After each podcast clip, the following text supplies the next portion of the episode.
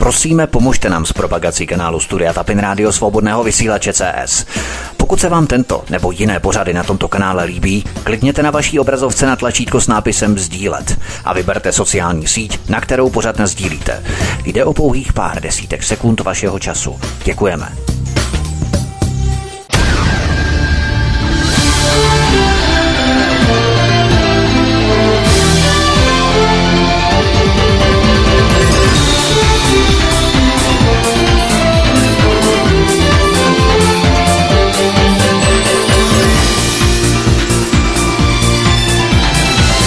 Krásný, dobrý večer, dámy a pánové, milí posluchači od mikrofonu svobodného vysílače a nebo na kanále Odisí vás zdraví vítek. Vítejte při poslechu pořadu Podvodný americký experiment se zlatou rýží v Číně. Americké ministerstvo zemědělství a americká armáda využili Tavcovu univerzitu jako nástroj pod záminkou provádění nevinného výzkumu zdravotní nezávadnosti potravin k provedení nezákonného, zavrženíhodného a podvodného experimentu s biologickými zbraněmi na nevědomých čínských dětech. Dnes vám povím část tohoto příběhu, který volně navazuje na několik mých předchozích pořadů. Jednak dvoudílný pořad biologické zbraně, který jsem vysílal před více jak půl rokem, a jednak hlavně na pořad utajený harvardský projekt, kde američané ilegálně odebrali vzorky DNA dvoustům tisícům čínských rolníků pod falešnou záminkou. Mnoho skupin experimentovalo s technologií spojování genů a vkládalo nepříbuznou DNA do různých semen – v jednom případě v Kanadě objevilo vládní oddělení gen proti zamrzání, obsažený v krvi ryb žijících v arktických vodách, který jim umožňoval přežít ve vodách s teplotou pod bodem mrazu. Vědci tento gen vpravili do kanadské pšenice, což jí umožnilo odolávat mrazivým teplotám bez poškození. Americká výzkumná laboratoř vpravila geny ze světlušek do rostlin tabáku, čímž vzniklo tabákové pole, které ve tmě svítilo. Tyto příklady mohou být neškodné, ale jiné jsou neškodné už mnohem a daleko méně. Americké ministerstvo obrany investovalo obrovské částky do výzkumu zaměřeného na splétání smrtících genů do semen těchto geneticky modifikovaných plodin, včetně virů, pravých neštovic, ptačí a prasečí chřipky, moru, AIDS a dalších.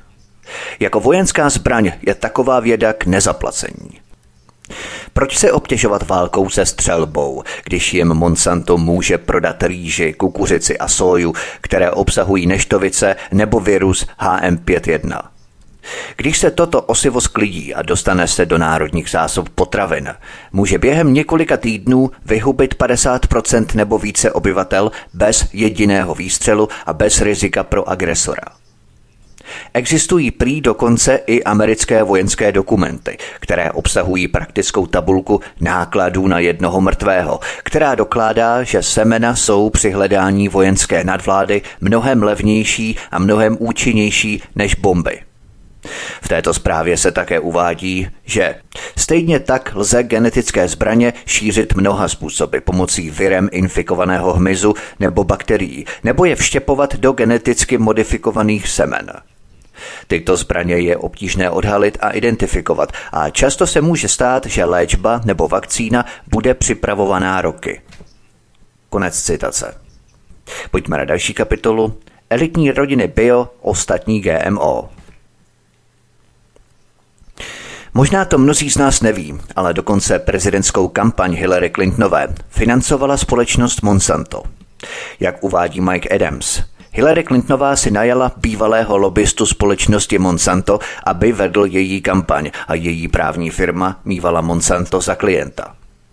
Vojenský experiment se zlatou rýží v Číně proběhl čistě náhodou v období působení Hillary na postu ministerstva zahraničí. Jenom taková zajímavá náhoda, ze které samozřejmě nemůžeme nic odvozovat a vyvozovat. Jenom možná to, že za Hillary měla právě Monsanto volnější ruku než dřív. Když někoho sponzorujete, většinou po něm na oplátku něco požadujete. Tak to přece chodí, ne?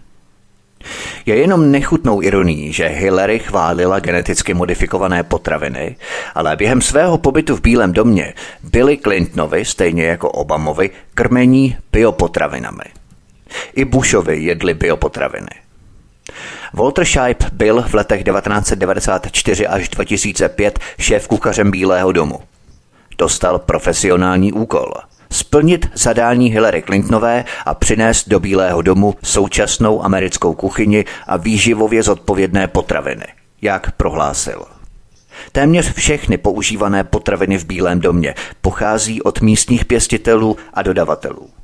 Na malé střešní zahradě Bílého domu se pěstovaly produkty bez pesticidů a hnojiv. Prioritou byly biopotraviny. Elitní americké rodiny nadále dostávají zdravé potraviny bez pesticidů a genetické modifikace, zatímco Monsanto a další biotechnologičtí giganti podporují Frankensteinovy potraviny na stolech běžných lidí. Pojďme na další kapitolu. Americká armáda. Stále více zemí zakazuje herbicid Roundup, známý také jako glyfosát, společnosti Monsanto, který způsobuje rakovinu. Ve skutečnosti společnost Monsanto už před více jak 40 lety věděla, že její glyfosát je spojovaný s rakovinou a dalšími zdravotními problémy. Organizace GM Free Simru to zjistila při nahlížení do archivů americké agentury pro ochranu životního prostředí EPA z počátku 80. let. Stejně jako všechny ostatní starší studie však byly a stále jsou považované za obchodní tajemství a nelze k nim volně přistupovat za účelem nezávislého zkoumání. To všechno o sobě naznačuje, že studie obsahují údaje, které si společnost Monsanto stále nepřeje, aby byly zkoumané odborníky v oblasti toxikologie.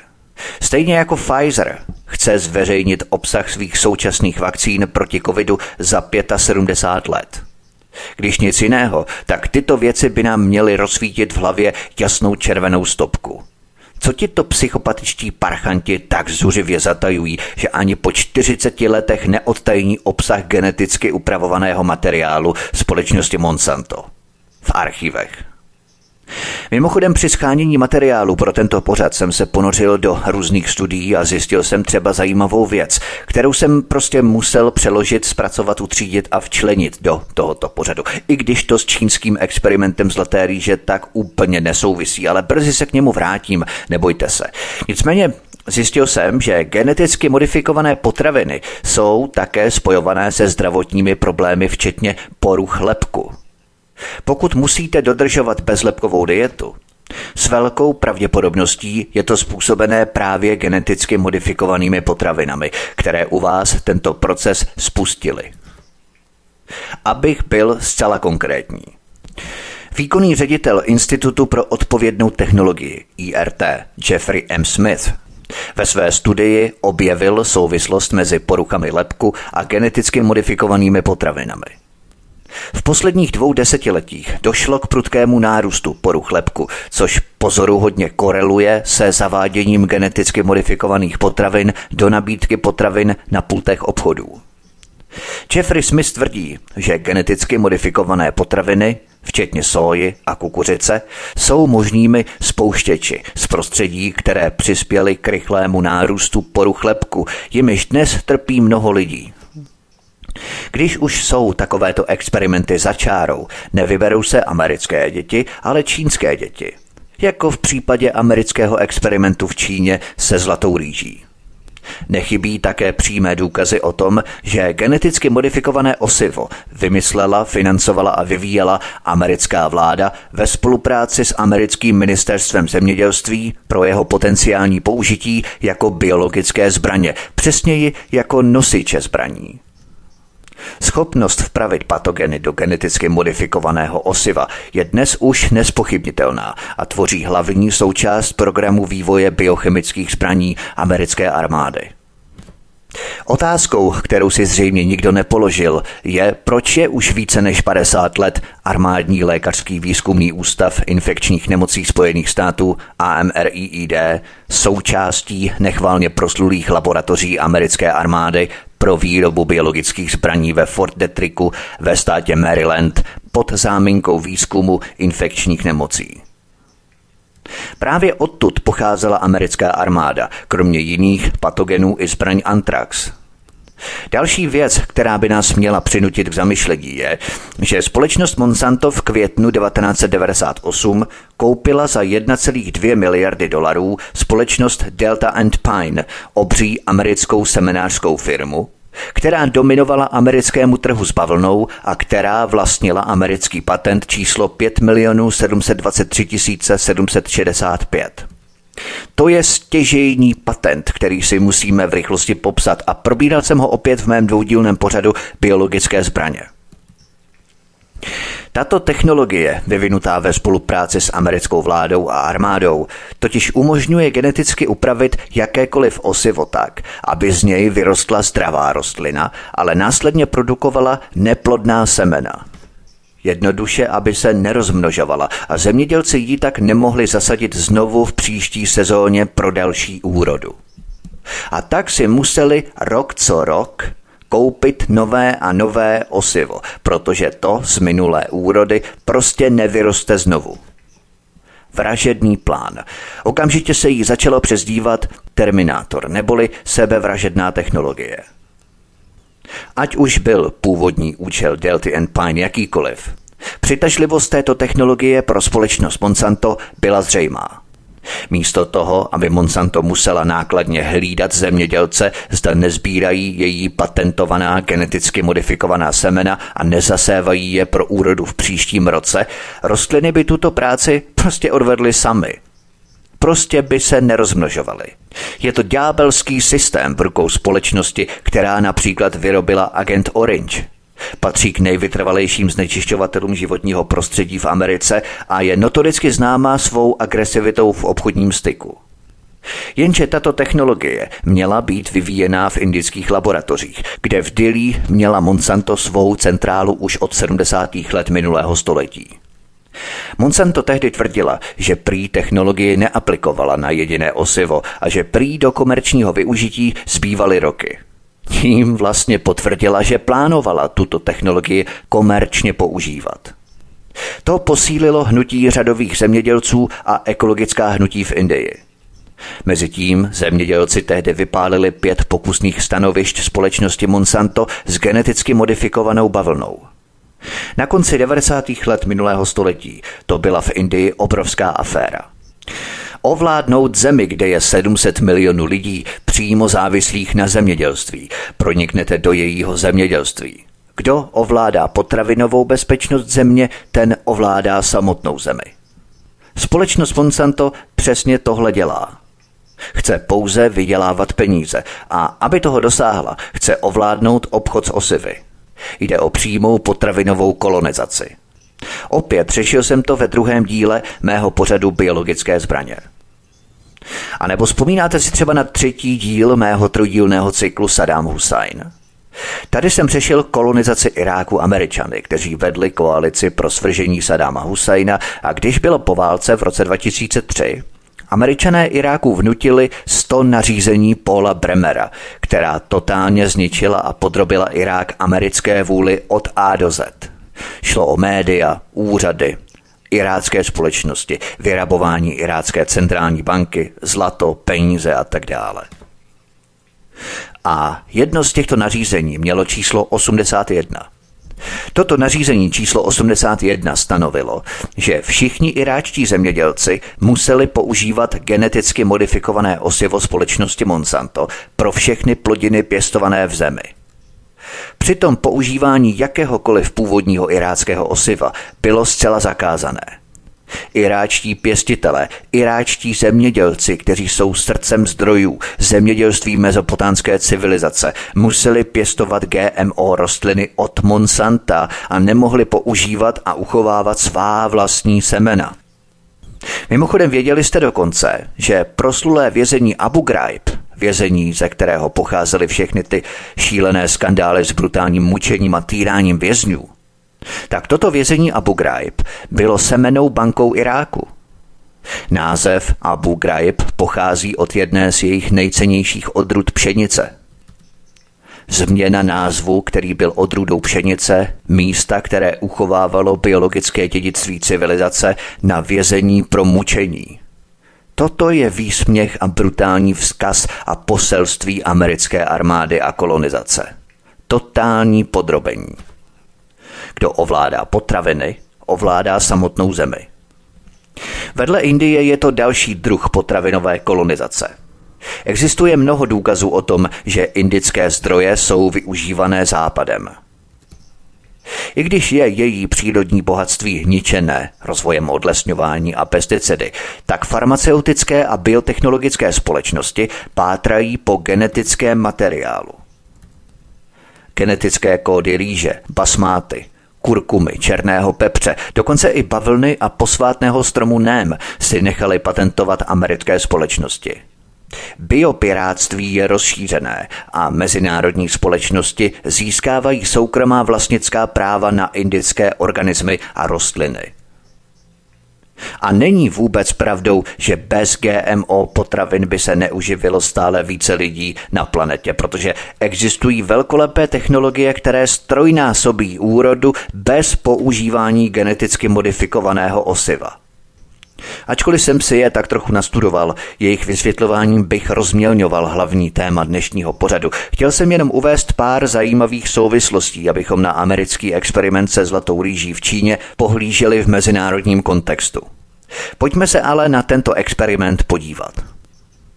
Program Zlaté rýže – Celý program americké Zlaté rýže financovala americká armáda prostřednictvím Ministerstva zemědělství Spojených států, které je známé častou spoluprácí s americkou armádou, zejména při výrobě a vývoji biologických zbraní. Americké ministerstvo zemědělství se nejen významně podílelo na financování výzkumu Golden Rice, Zlaté rýže, ale také pěstovalo vlastní nedokumentované kmeny této geneticky modifikované rýže ve svých soukromých hydroponických systémech, kmeny, které byly následně testované na neznámém obyvatelstvu. Nebezpečí geneticky modifikovaného osiva pro vojenské účely bylo rozpoznané už před desítkami let. V roce 1998 uveřejnil časopis Time článek, který podrobně popisoval celosvětové pátrání po genetickém materiálu, který by mohl mít pozoruhodné vojenské využití. Pojďme na další kapitolu vitamín A. Vitamin A není jen jednou věcí, ale spíše velkou skupinou příbuzných výživových prvků, které zahrnují retinoidy, karotinoidy, retinol, kyselinu retinovou a věci jako beta-karoten. Mezi potraviny s vysokým obsahem vitamínu A patří sladké brambory, mrkev, tmavá listová zelenina, paprika, ryby, játra a tropické ovoce – Většina z nich je v Číně součástí každodenní stravy a nevyžaduje žádné umělé doplňky. Většina Číňanů získává všechno potřebné jednoduše běžnou stravou. Stejně jako většina vitamínů je i vitamin A nezbytný pro zdravý organismu, ale v mnoha ohledech je výjimečný tím, že jeho přítomnost ovlivňuje imunitní systém a genetické funkce organismu. Reguluje transkripci genů, která spočívá v přerušení vazeb a oddělení dvou vláken tělesné DNA a opětovném spojování a splétání jader buněk. Hraje tak zásadní roli ve fungování buněk. Části vitamínu A a jeho příbuzných sloučenin se používají jako léky k modulaci genových funkcí organismu. To není triviální a je to dnes předmětem mnoha biologických výzkumů na velmi vysoké úrovni. Je také pravda, že zatímco ani masivní dávky jiných vitamínů nemusí být škodlivé, Nadměrné množství vitamínu A je pro lidský organismus toxické, zejména pro těhotné ženy. Vzhledem k jeho mimořádně složitým genetickým funkcím DNA vlivu na imunitní systém organismu se nejedná o chemickou látku, kterou by bylo vhodné podávat ani v nedostatečném, ani v nadměrném množství. Posloucháte pořad podvodný americký experiment se zlatou rýží v Číně. Od mikrofonu svobodného vysílače a nebo na kanále Odisí vás zdraví Vítek. Písnička je před námi a po ní pokračujeme v další části. Hezký večer. 我飘向北方，别问我家乡。高耸古老的城墙挡不住忧伤。我飘向北方，家人是否无恙？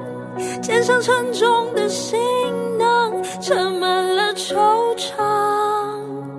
有人说他老家欠了一堆钱，需要避避风头；有人说他练就了一身武艺，却没机会展露；有人失去了自我，手足无措，四处漂流；有人为了梦想，为了三餐养家糊口。他住在眼角去残破的求职公寓，拥挤的大楼里堆满陌生人，都来自外地。他买的写着绿绿，怀抱着多少憧憬，往返在九三零号公路，内心盼着奇迹。不停也不想，不敢回头望的遗憾，扛下了梦想，要毅然决然，过去的风光，就算再不堪败仗，也不能投降。在这个南方，眺望最美丽的家乡。椰子树摇晃，梦境倒映着的幻想。雾霾的灯光不散，都看不清前方。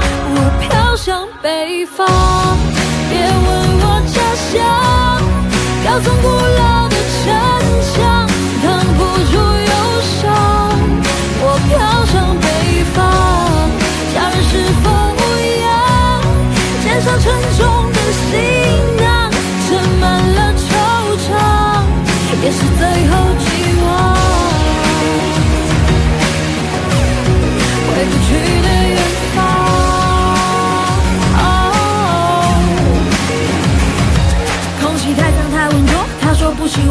车太混乱太匆忙，他还不习惯。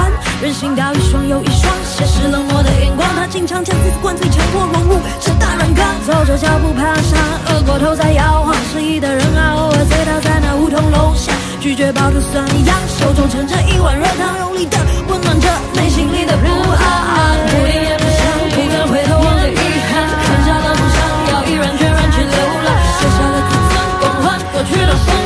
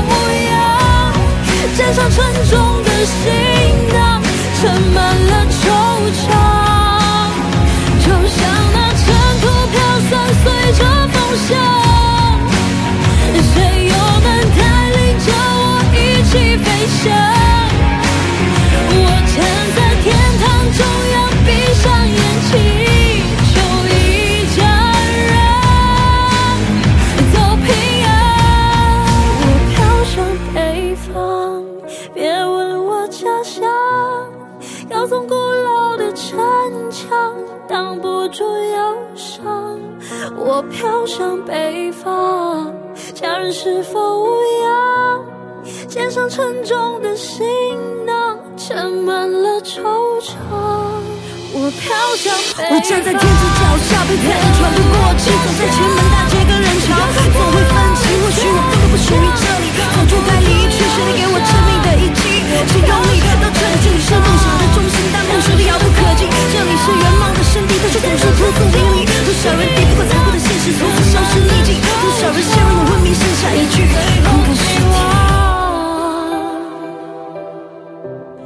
回不去的远方。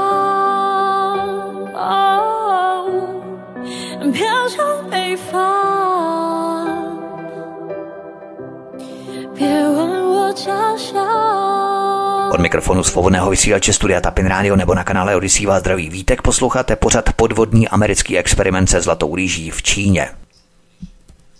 Pojďme na další kapitolu Zlatá rýže. Tato geneticky modifikovaná potravina je už více než 10 let předmětem kontroverzí, které pramení z obav, že stejně jako mnoho jiných geneticky modifikovaných potravin může být nebezpečná. Geneticky modifikované potraviny jsou kontroverzní, zejména v Číně, kde neexistuje schoda ohledně jejich bezpečnosti. Podléhají tu proto přísné regulaci a vzhledem k tomu, že se jedná o značné problémy s důvěrou, jsou ještě kontroverznější, pokud se na nich podílejí zahraniční subjekty nebo výzkumní pracovníci. Takzvaná zlatá rýže pro svou žlutou barvu byla vyvinutá tak, aby byla bohatá na vitamin A a proto údajně prospěšná zejména pro děti. Tato rýže ovšem ve skutečnosti neobsahuje žádný vitamin A, ale eskaroten, někdy nazývaný provitamin A, který lidské tělo syntetizuje na vitamín. Zlatou rýži společně vyvinuli počátkem 90. let 20. století švýcarský profesor rostlinné vědy Ingo Potrikus a německý profesor buněčné biologie Peter Bers pomocí grantů Rockefellerovy nadace. Tato poslední informace je skličující a mírně děsivá. Zde je vysvětlení jednoho internetového komentátora – jsou to ti samí lidé, kteří nechali ve Spojených státech během 30 let zemřít miliony lidí na pouhý nedostatek niacinu. Kde tedy byli, když Rockefellerovi chtějí zachraňovat životy chudých? Proč by nezačali ve své vlastní zemi, zvláště když bylo všeobecně známé, že nemoc Pelagra je snadno léčitelná? Ze všech dostupných důkazů a navzdory veškeré propagandě a humbuku jsem neviděl nic, co by říkalo, že Rockefellerův institut se kdy zajímal o něco jiného, než o plány na snížení počtu obyvatel.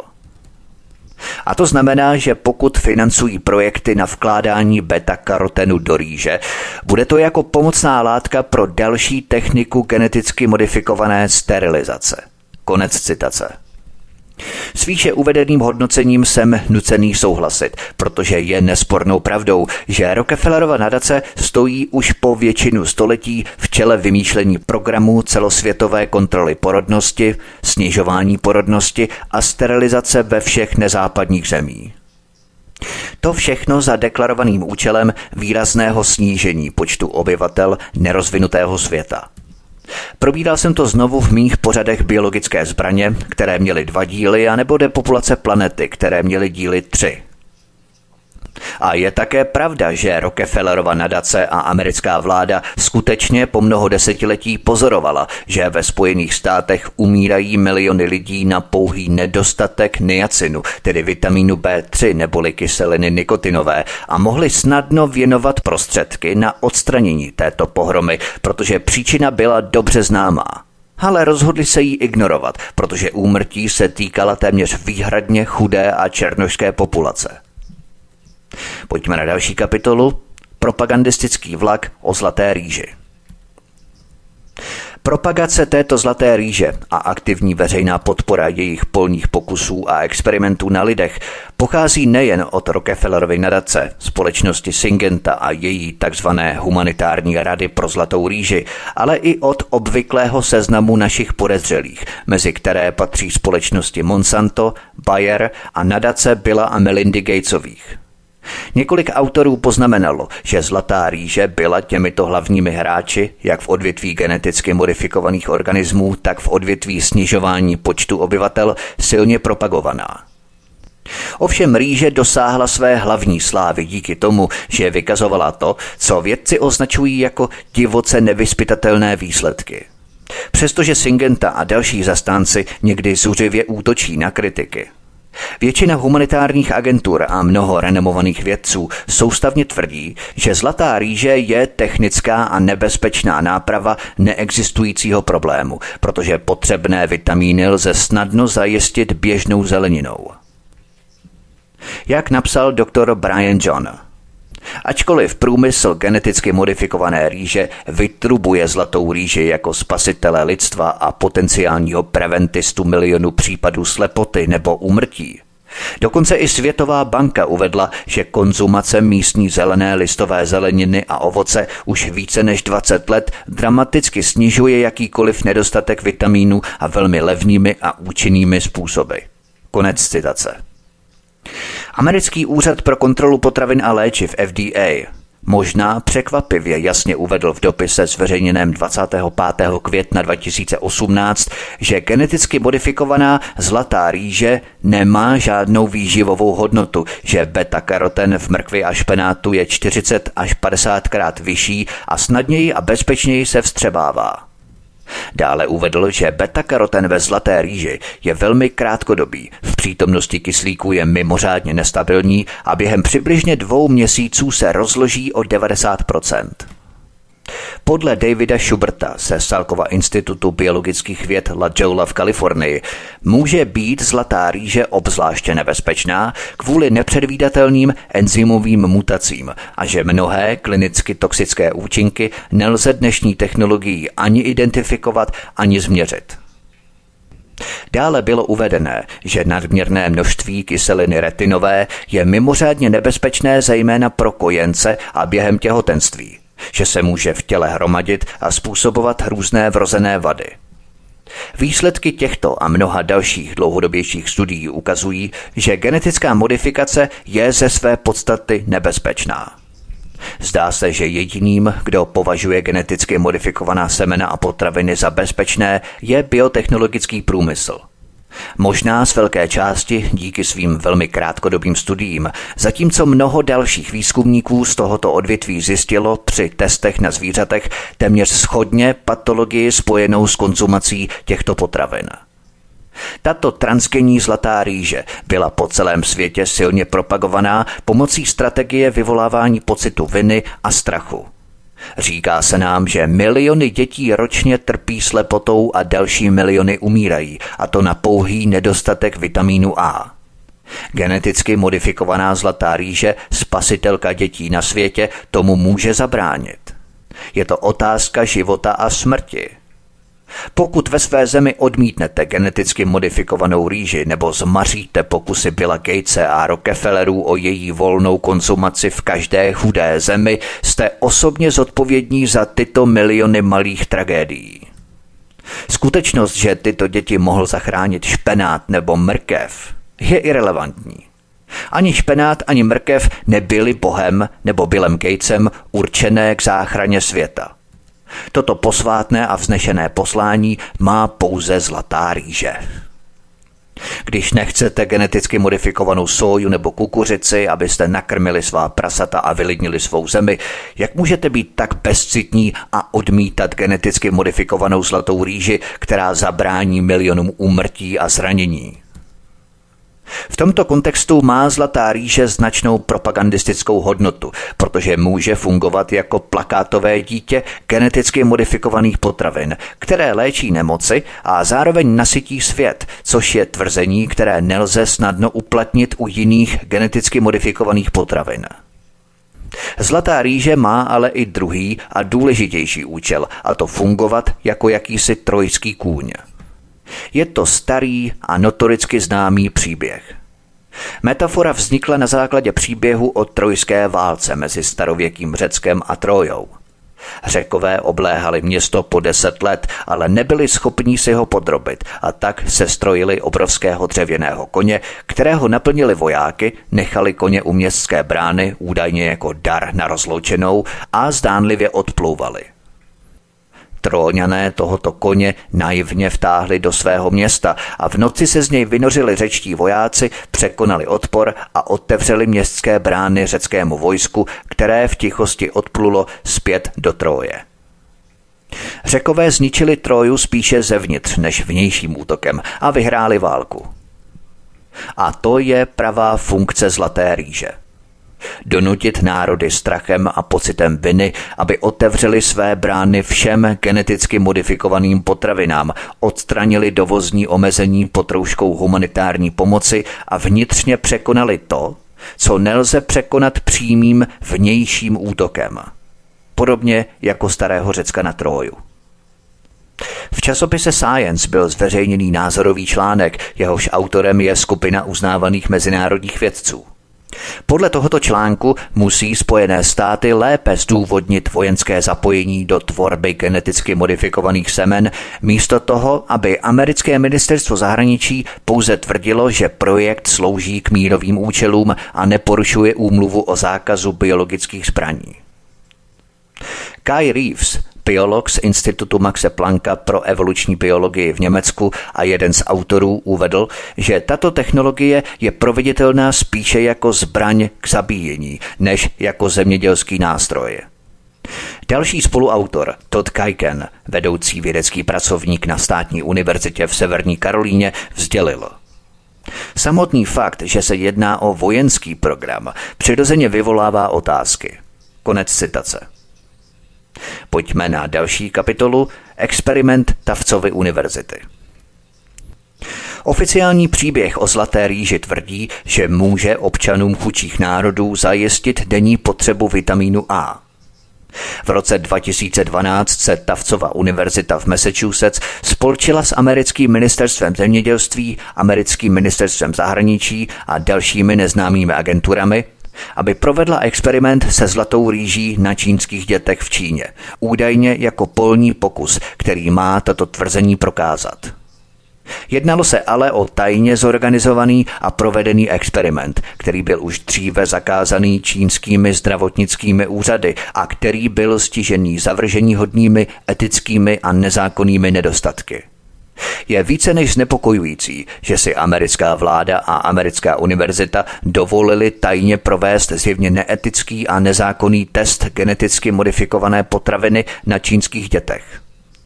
Při této studii postupovali výzkumníci Stavcovy univerzity podle standardní americké šablony pro své čínské testy, která spočívala v tom, že naverbují do svých řad čínského výzkumníka narozeného v Číně, aby kontaktoval nízko postavené úředníky v chudé čínské provincii a získali jejich spolupráci na americkém výzkumném projektu. Jehož skutečný účel je málo kdy, pokud vůbec, zveřejněný. Tito místní úředníci jsou často špatně informovaní o skutečném záměru těchto studií, jsou bez výjimky pozvaní na večeři a pravděpodobně jsou také často placení. A ve většině případů nebyli čínští účastníci těchto studií, obvykle je nazývám oběťmi, nikdy informovaní o tom, že se jedná o experiment. Někdy nebyli o pokusu dokonce informovaní vůbec, prostě byli nevědomými účastníky a ani jednou proto nebyli schopní poskytnout souhlas, ať už informovaný nebo jiný. Přesně jak to probíhalo v utajovaném harvardském projektu v mém stejnojmeném pořadu. V tomto případě tomu nebylo jinak. Čínští novináři totiž našli e-mail výzkumného týmu, který organizátory varoval, aby otevřeně nemluvili o tom, že děti jsou krmené geneticky modifikovanými potravinami, protože toto téma bylo považované za příliš citlivé na to, aby se o něm rodiče dětí dozvěděli. Za účelem provedení testu vyslala Tavcova univerzita do Číny blíže neurčené pracovníky, kteří mohli, ale nemuseli být zaměstnanci Tavcovy univerzity, ale mohli být zaměstnaní americkým ministerstvem zemědělství, americkou farmaceutickou společností nebo jinou složkou americké vlády, která mohla zahrnovat armádu. Domluvili se s místními úředníky v chudé školní čtvrti, že budou několik týdnů denně krmit skupinu asi 100 malých dětí jejich zlatou rýží, během kterých a po kterých provedli na dětech blíže neurčené a neurčitelné krevní a jiné testy. Pak zbalili kufry, svoje údaje a vrátili se do Spojených států. Pojďme na další kapitolu Vyšetřování Čínské centrum pro kontrolu nemocí CDC. Tavcova univerzita a americké ministerstvo zemědělství by možná se svou dvojtvárností a podvodem unikly, nebýt ovšem Greenpeace, kteří si všimli článku publikovaného v srpnu 2012 v časopise The American Journal of Clinical Nutrition, který tvrdil, že geneticky modifikovaná rýže Golden Rice byla použitá při experimentálním testu na čínských dětech ve městě Hengyang v čínské provincii Humnam. Greenpeace o těchto testech informovalo Čínské centrum pro kontrolu nemocí CDC a tvrdilo, že rodiče pravděpodobně vůbec nevěděli nebo byli špatně informovaní o skutečnosti nebo účelu studie, což se ukázalo jako pravdivé obvinění. Greenpeace spochybnilo legitimitu pokusu a odsoudilo výzkum jako vystavení dětí zdravotním rizikům. Uvedlo, že tento pokus byl v rozporu s rozhodnutím čínského ministerstva zemědělství z roku 2008 o přerušení plánu na tento projekt, byl porušením vědecké a lékařské etiky a požádalo vládu o zahájení vyšetřování. Fang Li Feng z Greenpeace uvedl, že je neuvěřitelně znepokojující, že americká instituce použila čínské děti jako subjekty svého pokusu.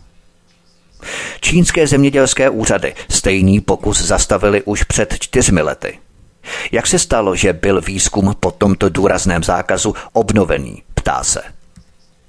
Místní úředníci zpočátku tvrzení popírali a uváděli, že místo toho probíhala studie přeměny rostlinného karotenu na vitamín A u dětí a že studii provádělo čínské CDC ve své pobočce v provincii Hunnam. Podle Xinhua News úředníci dále uvedli, že studie se neúčastnila žádná americká instituce, že všichni rodiče byli o experimentu informovaní a souhlasili s ním, že studie nezahrnovala geneticky modifikovanou rýži ani jiné geneticky modifikované potraviny, že všechny potraviny použité v experimentu byly zakoupené na místě a konečně, že všechny výsledky studie byly po dokončení okamžitě předané čínskému systému CDC. Podle nich byla studie schválená etickou komisí Šejangské akademie lékařských věd. Přitom rodiče i žáci souhlasili s účastí ve studii. Čínská vláda se záležitostí skutečně okamžitě zabývala a čínské CDC vedlo tříměsíční vyšetřování, v jehož rámci vyslalo do Spojených států své zástupce, aby vyslechli výzkumníky Stavcovy univerzity a získali kopie krevních vzorků a dalších údajů, které byly z Číny neoprávněně vyvezené. Po zjištění skutečnosti vláda uplatnila vůči zúčastněným osobám přísné sankce a poskytla značné očkodnění rozuřeným rodičům a dětem, které se staly oběťmi tohoto tajného experimentu. Několik čínských vědců, kteří se na podvodu podíleli, bylo propuštěno ze svých funkcí, včetně dvou členů samotného personálu CDC a vedoucího oddělení vědy a techniky na Šejangské akademii lékařských věd. Zjevný vedoucí tohoto experimentu, rodilý Číňan jménem Guang Tang, byl ředitelem laboratoře pro karotenoidy a zdraví na Tavcově univerzitě financované americkým ministerstvem zemědělství. Když čínské CDC zahájilo vyšetřování, Guang Tang trval na tom, že studie byla provedena se všemi potřebnými regulačními povoleními, načež byl Guang Tang požádaný, aby předložil podrobnou zprávu o svém výzkumu a podkladové materiály, které by jeho oprávnění doložily. CDC zjistilo, že Guang Tang nepodal vládě potřebnou žádost o provedení svého experimentu, zanedbal žádost o etické hodnocení studie, ale místo toho sfalšoval všechny vládní schvalovací dokumenty. Dalším závažným etickým porušením bylo, že ve formulářích souhlasu nebyla uvedená geneticky modifikovaná rýže a rodičům byla ukázaná pouze podpisová strana souhlasu. Navíc se zdá, že přinejmenším některé formuláře souhlasu s místní nutriční studie byly nečestně použité na podporu této nezákonné studie Tavcovou univerzitou a dále, že mnoho dalších formulářů souhlasu a podpůrné dokumentace bylo buď zpětně datované nebo celkově sfalšované. CDC také zjistilo, že Guangfeng Tang a Tavcova univerzita dovezli svou zlatou rýži ze Spojených států do Číny nelegálně, bez ohlášení čínským celním nebo jiným příslušným orgánům. CDC uvedlo, že američtí spolupracovníci ve svém malém spiknutí pečlivě zatajili skutečnost, že experiment vůbec zahrnoval zlatou rýži. Souhrně řečeno, CDC obvinilo všechny účastníky Stavcovy univerzity ze zatajování hlavních skutečností, zastírání pravdy, opakovaného vytváření překážek pro odhalení skutečností a nezákonného maření vyšetřování. Posloucháte pořad podvodný americký experiment se zlatou rýží v Číně. Od mikrofonu svobodného vysílače a nebo na kanále Odisí vás zdraví vítek. Písnička je před námi a po ní pokračujeme v další části. Hezký večer.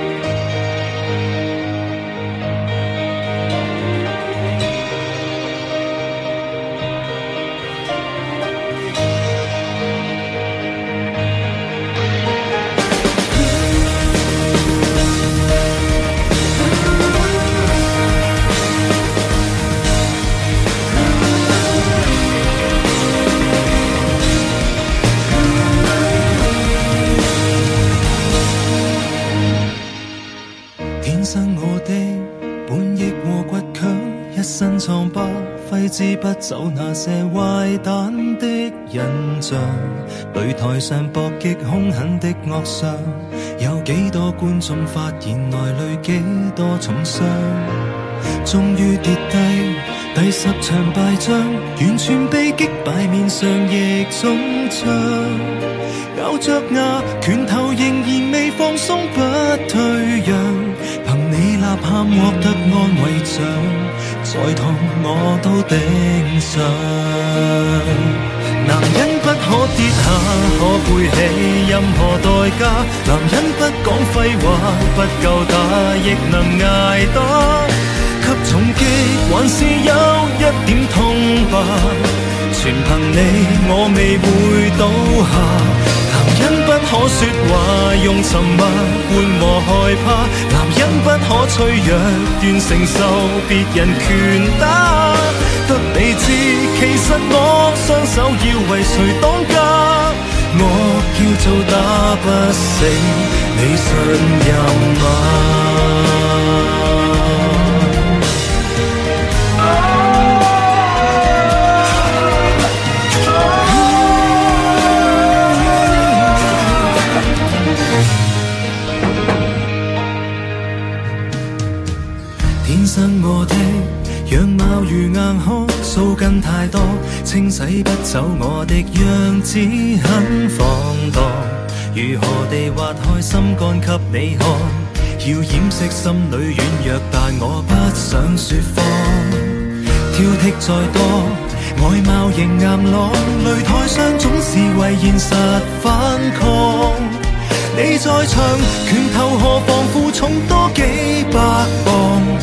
最大壓力都給你擋，我要拼死抵抗。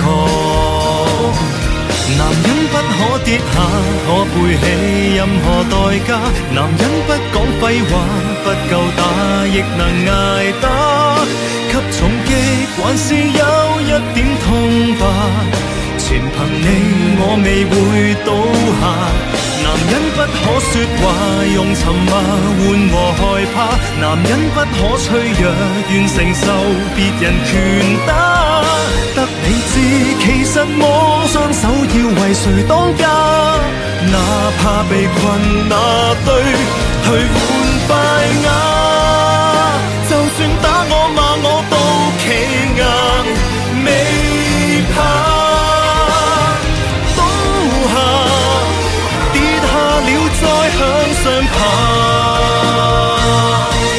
男人不可說話，用沉默緩和害怕，來出手打我吧，一企起又從頭打，一對手其實也很想放下，然而你我是放不下。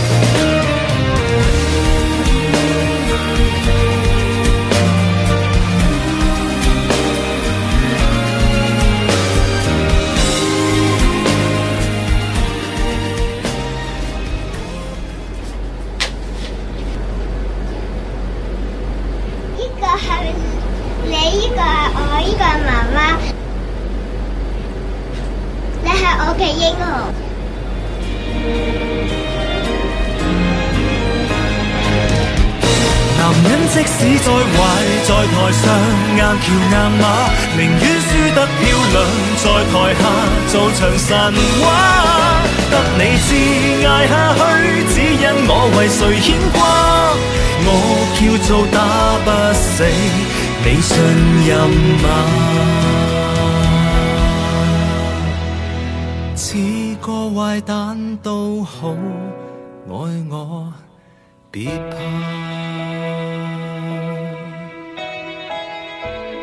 Od mikrofonu svobodného vysílače Studia Tapin Radio nebo na kanále Odisí vás zdraví vítek posloucháte pořad podvodní americký experiment se zlatou rýží v Číně.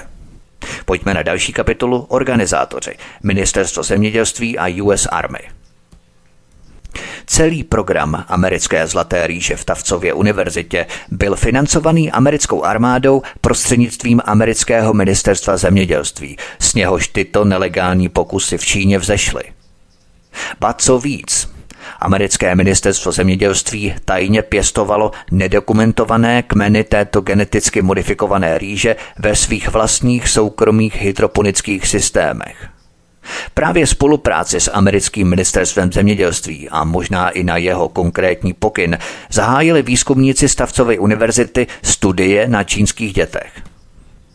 Tyto studie byly prezentované jako nezávislý akademický výzkumný projekt Tavcovy univerzity, aby se zamaskoval jejich skutečný původ a účel – Dále, a to je závažnější, americké ministerstvo zemědělství nebylo jediným vládním orgánem, který se na tomto experimentu s čínskými dětmi podílel. Na financování a veřejné obhajobě tohoto experimentu a tedy i na jeho strategii a plánování se významně podílela další americká vládní zdravotnická skupina s názvem NIDDK, NIDDK. Stejná NIDDK odhalila, že americké ministerstvo zahraničí tento čínský experiment schválilo a povolilo poté, co jej přeskoumalo z hlediska jakýchkoliv potenciálně negativních zahraničně politických důsledků. Tento poslední citát má obrovský význam, protože ministerstvo zahraničí se nikdy nezabývá takovýmito záležitostmi s výjimkou podmínek, které zahrnují mezinárodní nezákonnosti nebo porušení národní suverenity, nebo snad vyhlídky na veřejné odhalení vojenské lsti, jako je například tajný test biologického patogenu na občanech cizího státu. Pojďme na další kapitolu, co stálo za experimentem. To, že tato na první pohled neškodná, téměř triviální lékařská zkouška vyžadovala a získala souhlas Bílého domu a ministerstva zahraničí, je prakticky nezvratným důkazem toho, že šlo o něco mnohem důležitějšího než o vstřebávání vitamínu A. Zde bych měl také poznamenat, že výše uvedená citace ministerstva zahraničí není ojedinělá. Byla použitá v situacích, kdy americká armáda plánovala experimenty s biologickými zbraněmi a polní testy na nevědomé veřejnosti někdy v cizích zemích a často proti americkým občanům. Když někdejší americký ministr obrany Robert McNamara na přelomu 60. a 70. let 20. století plánoval a realizoval 150 souběžných a různých přísně tajných programů biologických zbraní, zněla tehdy stejná formulace – to jsem opět probíral v mém dvoudílném pořadu Biologické zbraně, anebo také v mém trojdílném Depopulace planety. V tomto pořadu jsem popisoval, jak Robert McNamara nařídil vojenskému sboru náčelníků štábu, aby zvážili všechny možnosti použití těchto látek proti nepřátelským zemím v rámci uceleného plánu pro celkovou biologickou a chemickou odstrašující schopnost. Přitom plán měl zahrnovat odhad nákladů a zhodnocení mezinárodně politických důsledků.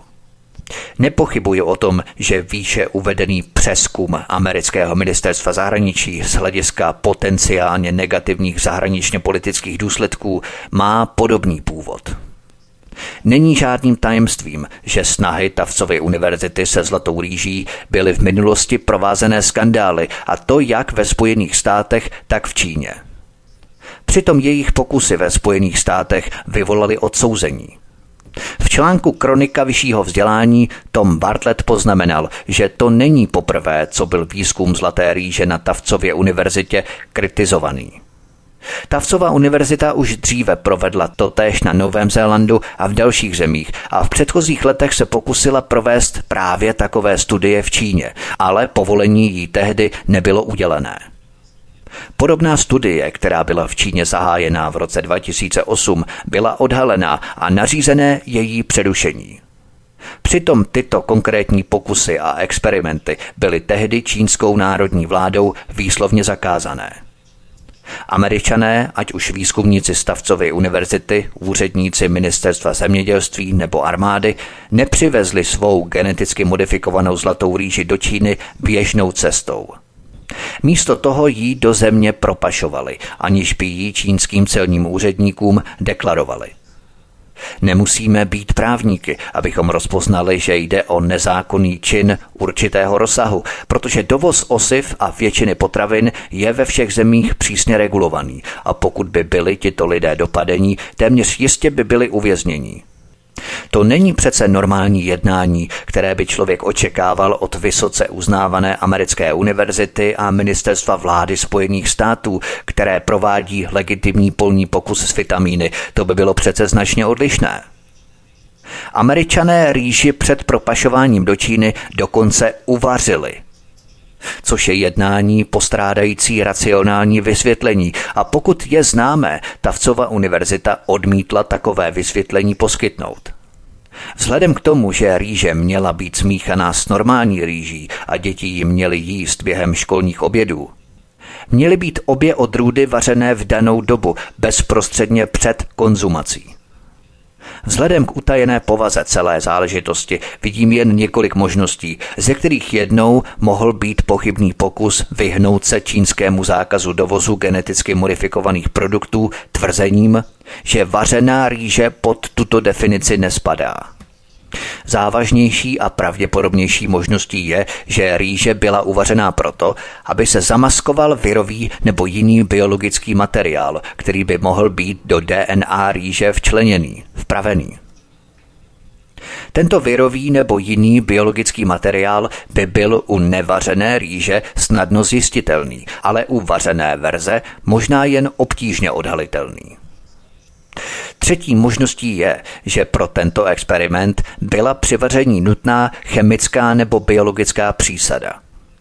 To by bylo problematické, kdyby se vaření provádělo v Číně ve školní kuchyni pod dohledem čínského personálu. V rozporu s tvrzením Tavcovy univerzity, že nedošlo k žádnému poškození, se opakovaně objevily zprávy o reakcích dětí na rýži, jako je nevolnost, žaludeční nevolnost, zvracení a podobně. Přitom u mnoha dětí se během pokusů objevily závratě a horečka. Jedna matka uvedla, že její jedenáctiletá dcera byla účastnicí programu a dostávala tuto geneticky modifikovanou rýži po dobu 15 dnů, ale stáhla jí z testování poté, co se u dívky nejméně třikrát objevila silná horečka. Žádná z těchto reakcí přece není běžnou a normální reakcí na nekontaminovanou rýži a silně naznačuje možnost výskytu nezjištěného biologického patogenu. Upozornila také, že dětem byly bez vysvětlení často prováděné krevní testy. Přitom jim bylo sděleno, že krev bude zaslaná do Spojených států k testování. Jak se zeptal nejeden rodič? Pokud je to bezpečné, proč nás do toho museli namočit? Proč by navíc vzorky krve dětí musely být také nelegálně vyvezené z Číny a poslané na testy do Spojených států? Není výsledkem přílišného podezření, že tyto fyzické reakce v kombinaci s nepřiměřeným utajováním a celkovou ilegalitou mají všechny znaky toho, že dětem byla dodaná nějaká náhradní vakcína v rýži nebo něco podobného. Vzhledem k závažné genetické roli, kterou vitamin A v lidském těle hraje a jeho úloze v lidském imunitním systému, respektive v systému potlačování imunity, považuji tohle všechno za znepokojivé. Nevím, jaké testy čínské CDC u těchto dětí během vyšetřování provedlo, ale byl bych velmi překvapený, kdyby další testy neodhalily existenci protilátek, které by neměly být přítomné. Bylo by také povinné proskoumat, zda budoucí plodnost těchto malých obětí nebyla nějakým způsobem ohrožená verzí zlaté rýže od amerického ministerstva zemědělství. Je totiž možné, že tyto děti budou v dospělosti neplodné. Pojďme se podívat na další kapitolu Patogenní povaha experimentu Tavcovy univerzity.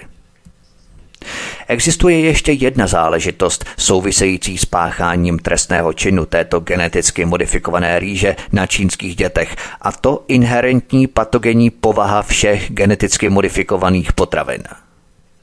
Skutečnost, že americké ministerstvo zemědělství bylo tak odhodlané, že se po mnoho let opakovaně pokoušelo tajně provádět tento pokus se zlatou rýží na čínských dětech v Číně, vyvolává mnoho varování. Kdyby šlo o prosté testování náhražky špenátu na obsah vitamínu A, nebylo by přece třeba nic tajit ani nic pašovat. Samotný fakt, že tyto pokusy nebyly prováděné otevřeně, je dostatečným důkazem toho, že americké ministerstvo zemědělství něco skrývalo, možná i před samotnými výzkumníky. A to něco bude téměř jistě patogenní. Ještě větší obavy zbuzuje, když uvážíme, že americké ministerstvo zemědělství se rozhodlo provádět tyto pokusy právě v Číně a ne v žádné jiné zemi. To okamžitě vede k podezření, že patogeny byly specifické pro danou rasu. Nesouvisí to náhodou s takzvaným koronavirem, který vypukl právě také v Číně o sedm let později po roku 2012? Vzhledem k veškerému utajování, popírání a zdokumentovaným skutečnostem, že mnoho čínských dětí trpělo fyzickými reakcemi, v některých případech dosti vážnými, vede k pochybnostem o skutečném obsahu a záměru čínského experimentu Tavcovy univerzity.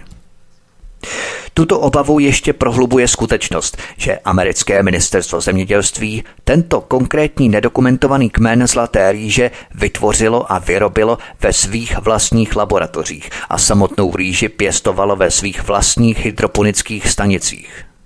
Neexistuje tedy žádná dokumentace ani důkaz o tom, čím přesně byly děti krmené, kromě pouze vágního tvrzení výzkumníků Stavcovy univerzity, že tento kmen obsahuje velké množství provitamínu A, což je tvrzení, které nám neříká přesně nic o genetické manipulaci provedené na rostlinách. Vzhledem k negativním fyzickým reakcím dětí na tuto rýži které by u normální rýže nebyly možné, lze opět vyslovit domněnku, že děti ve skutečnosti nebyly krmené pro vitamínem A, ale pro patogenem. A vzhledem k podezřelému, opakovanému rozhodnutí amerického ministerstva zemědělství provést tento pokus konkrétně v Číně a na čínských dětech a nikoli v Indii na indických dětech nebo v Japonsku na japonských dětech, je také důvodné předpokládat, že patogen byl specifický pro danou rasu. Jedním z nebezpečí, které vyslovilo mnoho vědců, je, že různé kmeny této zlaté rýže byly zřejmě vyrobené technikami genetické modifikace, které způsobují nekontrolovatelné mutace a další vedlejší poškození genomu hostitelské rostliny s mnoha nezamýšlenými a nepopsanými účinky. Ještě děsivější je, že virové sekvence byly vytvořené pro zvýšený horizontální přenos genomů a rekombinaci, což je hlavní cesta k vytvoření nových patogenů. V dalším článku nazvaném Zlatá rýže cvičení v tom, jak nedělat vědu, se uvádělo, že příslušná věda byla propagovaná nikoli pro lidské zdraví, ale jen pro záchranu morálně i finančně zkrachovalého zemědělského biotechnologického průmyslu. Docházelo se k závěru, že tyto klinické zkoušky, necharakterizované, neschválené experimentální zlaté rýže na dětech, jsou morálně neomluvitelné. Skupina uznávaných mezinárodních biologů a dalších vědců napsala profesoru Robertu Russellovi Stavcovy univerzity ostře formulovaný protestní dopis, ve kterém se částečně uvádí. Píšeme vám, abychom vyjádřili náš šok a jednoznačné odsouzení pokusů prováděných vašimi kolegy, které zahrnují podávání geneticky modifikované zlaté rýže čínským dětem.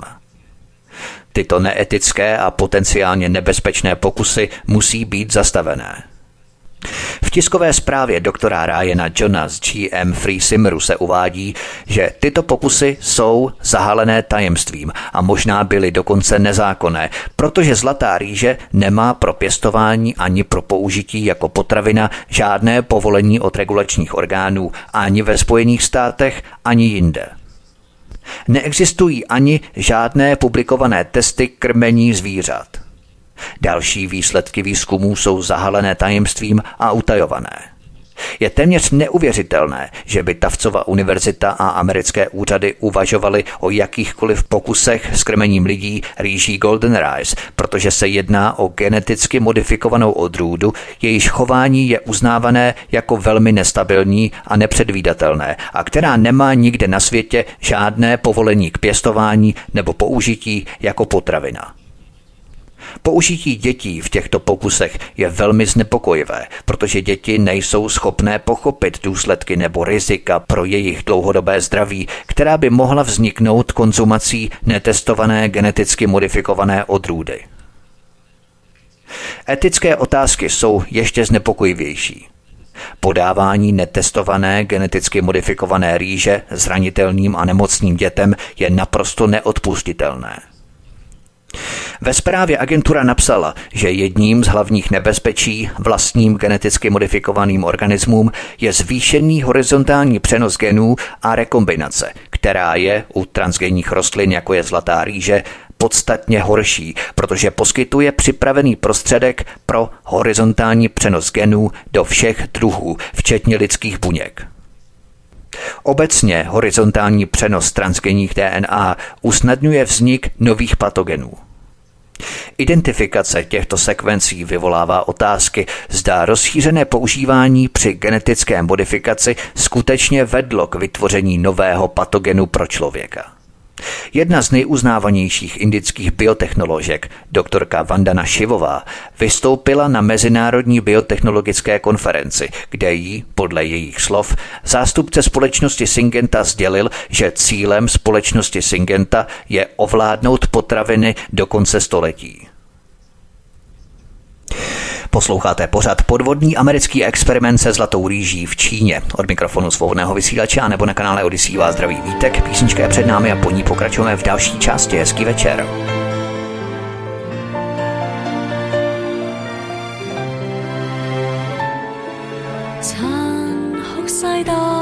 置身千次竞赛，才学会自强忍耐。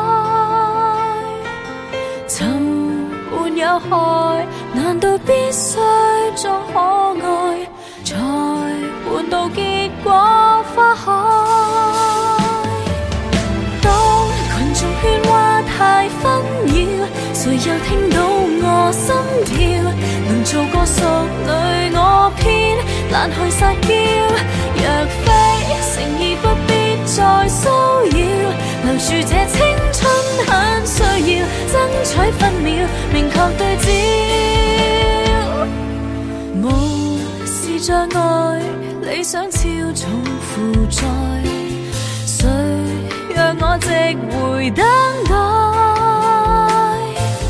從沒替代，難道经得起感慨？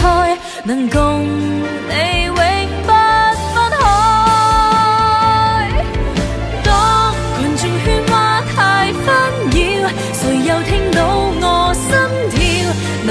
淑女我偏懒去撒娇，若非诚意不必再骚扰。难道靠身都必須要懂得怎笑，连到細腰来炫耀。当群众喧哗太纷扰，谁又听到我心跳？还用爱让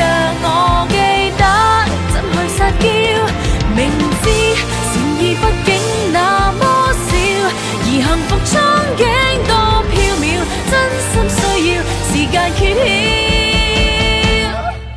殘酷世代，置身千次竞赛，良善也幸存心內。情像意外，緣分可一不可再，這份情我偏不想。Od mikrofonu svobodného vysílače Studia Tapin Radio nebo na kanále Odisí vás zdraví vítek posloucháte pořad podvodní americký experiment se zlatou rýží v Číně. Pojďme na další kapitolu popírání, lži a utajování. Po zveřejnění svého nezákonného experimentu a před vyšetřováním čínské CDC postupovala Tavcova univerzita podle standardního amerického vzoru. Jehož příkladem je například Harvardská univerzita v čínské provincii Anhui. Popírala, poté opakovaně lhala o faktech a následovalo typické zamlžování a nepravdivá prohlášení, aby zakryla svá neetická selhání a nezákonnosti. Když pak, jak je také typické, byli nakonec nucení čelit nespochybnitelným pravdám, Tavcova univerzita se očistila a pak obvinila samotné poškozené Číňany z nedostatku etiky. Tavcova univerzita nakonec skutečně přiznala, že použila malé čínské děti jako pokusné králíky k experimentu s geneticky modifikovanými potravinami, aniž by tuto skutečnost nebo povahu svého projektu zveřejnila a přiznala, že její výzkumníci nedodrželi řadu předpisů a požadavků. To je poměrně mírné prohlášení, uvážíme-li, že řada jejich kroků byla nejen neetická, ale zjevně i trestná, ale Tavcova univerzita svůj experiment tvrdě hájila, i když přiznala, že porušila etická pravidla. Nicméně jejich definice tohoto porušení spočívala v tom, že jeden výzkumník v Číně porušil pravidlo tím, že neinformoval rodiče o skutečnosti, že na jejich dětech prováděli nezákonný pokus s geneticky modifikovanými potravinami a a tím, že nezískal souhlas.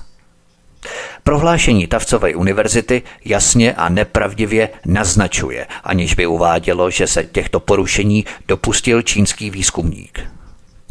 Zvláště znepokojivé bylo, že Tavcova univerzita a různé americké vládní agentury pověřené vyšetřováním a všechna americká média opomněly řešit zjevné nezákonnosti, jako je pašování zakázaných geneticky modifikovaných potravin do Číny, všechny padělané dokumenty a nepravdivá prohlášení. Také pouhou zmínkou zamlčeli skutečnost, že formuláře souhlasu, pokud vůbec existovaly, byly padělané nebo datované zpětně a byly zjevně podvodné. Jejich takzvané vyšetřování ignorovalo skutečnost, že výzkumníci Stavcovy univerzity lhali o získání souhlasu od potřebných čínských úřadů a vůbec se nezabývali obrovským kobercem lží vydaných v rámci nesporně hanebného zastíracího manévru.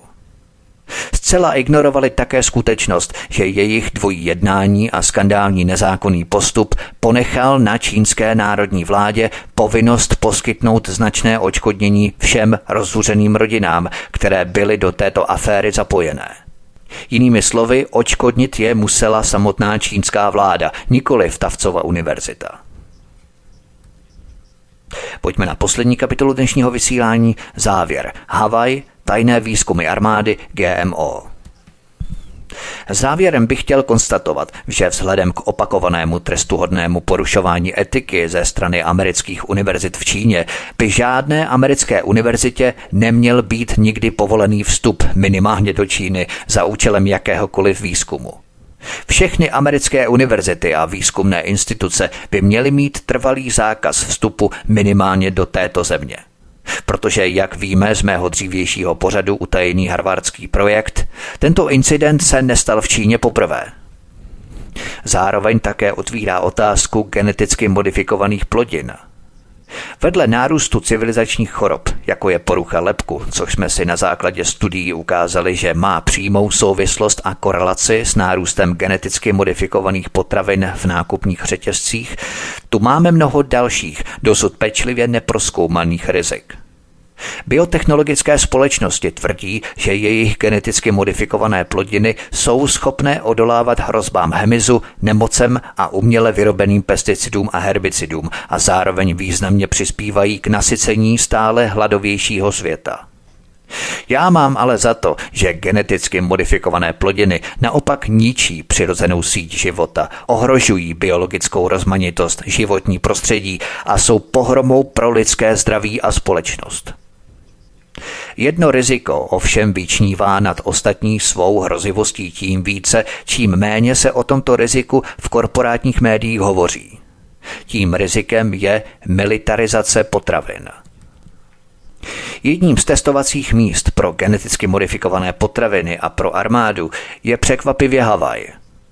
Havajské ostrovy jsou jedním z nejsilněji militarizovaných míst na planetě.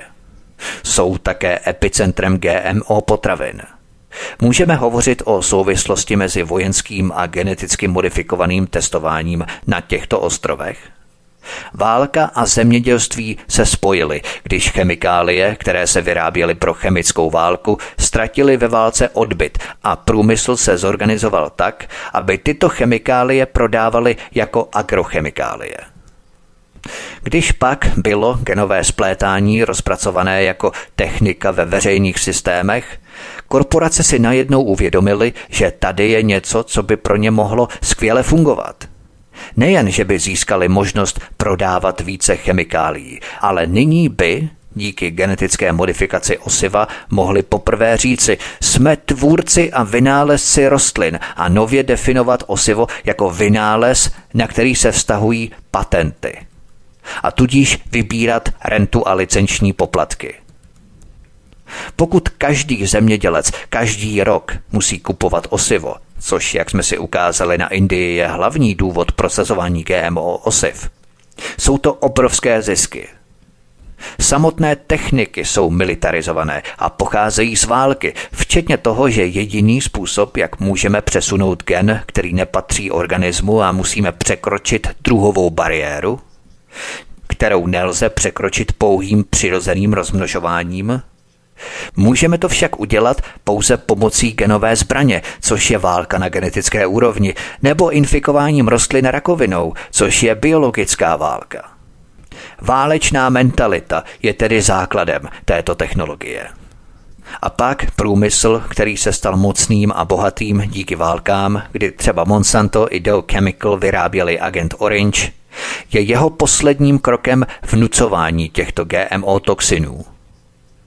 Zemědělství, které nikdo nechce, potraviny, které nikdo nechce. Stejně jako v Iráku, v Indii, v Africe i většině západního světa, kde se vytvářejí policejní státy, aby dohlíželi na zemědělce. Čína díky odporu k americkému experimentu se zlatou rýží tomu zatím úspěšně vzdoruje a je jenom otázka, zda bojový koronavirus ve Wuhanu neměl být pomstou nebo varováním. Čína propálila utajený projekt Harvardské univerzity, který ilegálně odebral DNA dvoustům tisícům čínských rolníků. Čína opět propálila americký experiment se zlatou rýží, který ještě před čtyřmi roky zakázala. Oni přišli po druhé v roce 2012 a tento samý experiment, který Čína v roce 2008 zakázala, prováděli znovu. Byly provedené studie, které ukazují, že původní rýže podporuje mnohem více druhů než chemicky pěstovaná rýže, kde jsou všechny půdní organismy, všichni opilovači, všechen užitečný hmyz zahubení. Tyto chemikálie nakonec zabíjejí užitečný hmyz, ničí síť rovnováhy mezi škůdci a predátory, což potom vytváří další útoky hmyzích škůdců. Čím větší postřik chemikálií provádíme, tím vzniká větší rezistence a jsme na chemickém běžícím pásu spirály. Škodlivost pesticidů ale nezůstává jen na farmách. Největší znečištění oceánů pochází ze splachů hnojiv, které vytvářejí mrtvé zóny. Všechny ty pesticidy, které se stříkají na seminářských farmách Monsanta, Syngenty a BASF, stékají do řek a potom do moří a zabíjejí život ryb, protože příroda je integrovaná na všech úrovních. Rostliny, hmyz, půda, řeka, moře. Mnoho nezávislých, rozumějme nekoupených vědců, si všimlo dvou základních věcí. Za prvé, čím je jakýkoliv systém biologicky rozmanitější, tím lépe dokáže přežít sucho, záplavy, nesezónní deště nebo cyklony. Takže rozmanitost je v době klimatických změn ochranným polštářem. Ale nejenom tak leda jaká rozmanitost, nýbrž ještě více původní přirozená rozmanitost. Proč existuje původní rozmanitost tam, kde je? Protože se v průběhu milionů let dokázala přizpůsobit. Měla schopnost měnit se spolu se změnami. Byla zasazená do té konkrétní oblasti miliony let. Mohli jsme třeba sledovat, jak se po tsunami a cyklonech a příchodu slané vody dokázali odrazit ode dna pouze místní druhy, které byly odolné vůči soli. Původní druhy jsou tedy pro adaptaci na klima životně důležité, zatímco chemické, geneticky modifikované rostliny nepřežijí. Nemají prostě tu přirozenou kontinualitu milionů let vývoje v daném prostředí, do kterého jsou pečlivě zasazené celou dobu, se kterou srůstaly a se kterou jsou spojené miliony let. A přesně proto nepřežijí. I když se nám biotechnologický průmysl a agrokorporace snaží vnutit představu, že jedině GMO nasytí a nakrmí hladový svět. Když se potraviny stanou zbožím, putují logicky tam, kde se dá vydělat. Pokud jsou větší zisky z biopaliv, půjdou právě tam. Pokud je větší zisk z krmiva pro zvířata, půjde tam. Musíme tedy získat zpět naše zdroje potravin a budovat zpět naší potravinovou soběstačnost našich zemědělců, ovšem s certifikací, že nepoužívají GMO osiva. To by bylo logicky zbláta do louže. Obávám se ale, že pod současným brutálním globalistickým kladivem, pod globalistickým parním válcem, je to za současných podmínek téměř neproveditelný úkol. Závěrem vás ještě jednou poprosím, pokud jste tak ještě neučinili. Poslechněte si prosím mé dva pořady, které tvoří jakési předmostí pro pořad tento. Jednak utajený harvardský projekt, což je jeden díl, a jednak dvoudílný cyklus biologické zbraně, speciálně druhý díl, ve kterém popisuji celé kompletní schéma zelené potravinové revoluce agrokorporací. Tomuto základu musíme porozumět, abychom věděli, proti čemu stojíme. Globální potravinový řetězec agrokorporací. To by bylo všechno pro tento pořad, milí posluchači. Já doufám, že jsme se společně opět dozvěděli něco nového. Pokud máte třeba nějaké zdroje, nějaké další informace, doplnění, názory, postřehy, prosím komentujte na kanále Odyssey. Budu velmi rád za jakoukoliv vaši interakci, za jakékoliv vaše postřehy, reakce a budu samozřejmě také rád, když se zaregistrujete na kanál Odyssey a tady kliknete na tlačítko odebírat v rámci tohoto kanálu Studia Tapin Radio svobodného vysílače, abyste nepřišli o další pořady, které pro vás chystám a také prosím sdílejte tento pořad. Sdílejte, sdílejte, sdílejte na sociální média, prosím, a nebo třeba rozposílávajte e-maily vašim přátelům, kamarádům, známým, o kterých si třeba myslíte, že by mohli tyto informace poslouchat, mohlo by je to zajímat, tak je třeba na to prosím upozornit. Můžete samozřejmě poslouchat i během třeba nějaké vaší činnosti, dílně, nebo při nějakých domácích činnostech, ve kterých se můžete samozřejmě soustředit, koncentrovat i na to mé povídání, ale zároveň přitom můžete vykonávat i nějakou třeba jinou manuální činnost. Hodně lidí to tak dělá, co mě píšete a já jsem velmi rád, že aspoň takto se ty informace k lidem dostanou, protože ne každý má možnost a čas, časové podmínky, když přijde z práce, tak ještě sedět u počítače a číst dlouhé, zdlouhavé články, tak toto povídání možná je i nějakým stravitelnějším způsobem, jak ty informace dostat ještě k více lidem. Takže to by bylo všechno. Já vás zdravím od mikrofonu svobodného vysílače Studia Tapin Radio nebo na kanále Odyssey vás zdraví vítek. Mějte se všichni moc krásně a příště se s vámi opět těším na slyšenou.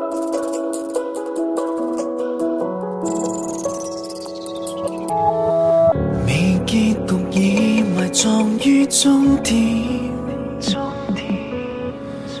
还未難受而泪光闪片，未抱着你便放开底线，不应踩的街為何過點？Oh baby。若我路過，就算遇見，或藐視你，為你悲憐，哪裏會愛上你缺點？從未預備會遺忘是非，信念也為你善變。人有愛會犯賤，曾明白寂寂寞寞亦很好，飲不到無無聊聊仍清高。總不必隨時隨時捱一刀，怎么竟終想悬崖墮進塵土？寂寞並沒什麼好，唯獨有資格大叫寂寞无出路。地球無路，但有你遨遊，我哪有發覺你多好？我得苦心哪会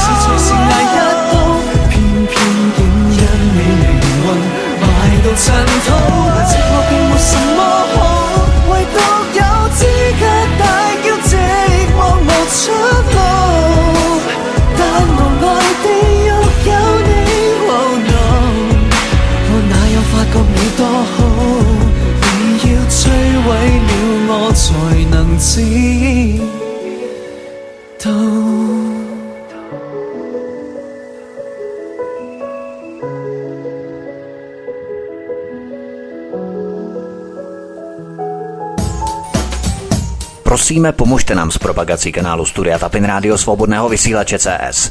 Pokud se vám tento nebo jiné pořady na tomto kanále líbí, klikněte na vaší obrazovce na tlačítko s nápisem Sdílet a vyberte sociální síť, na kterou pořád sdílíte. Jde o pouhých pár desítek sekund vašeho času. Děkujeme.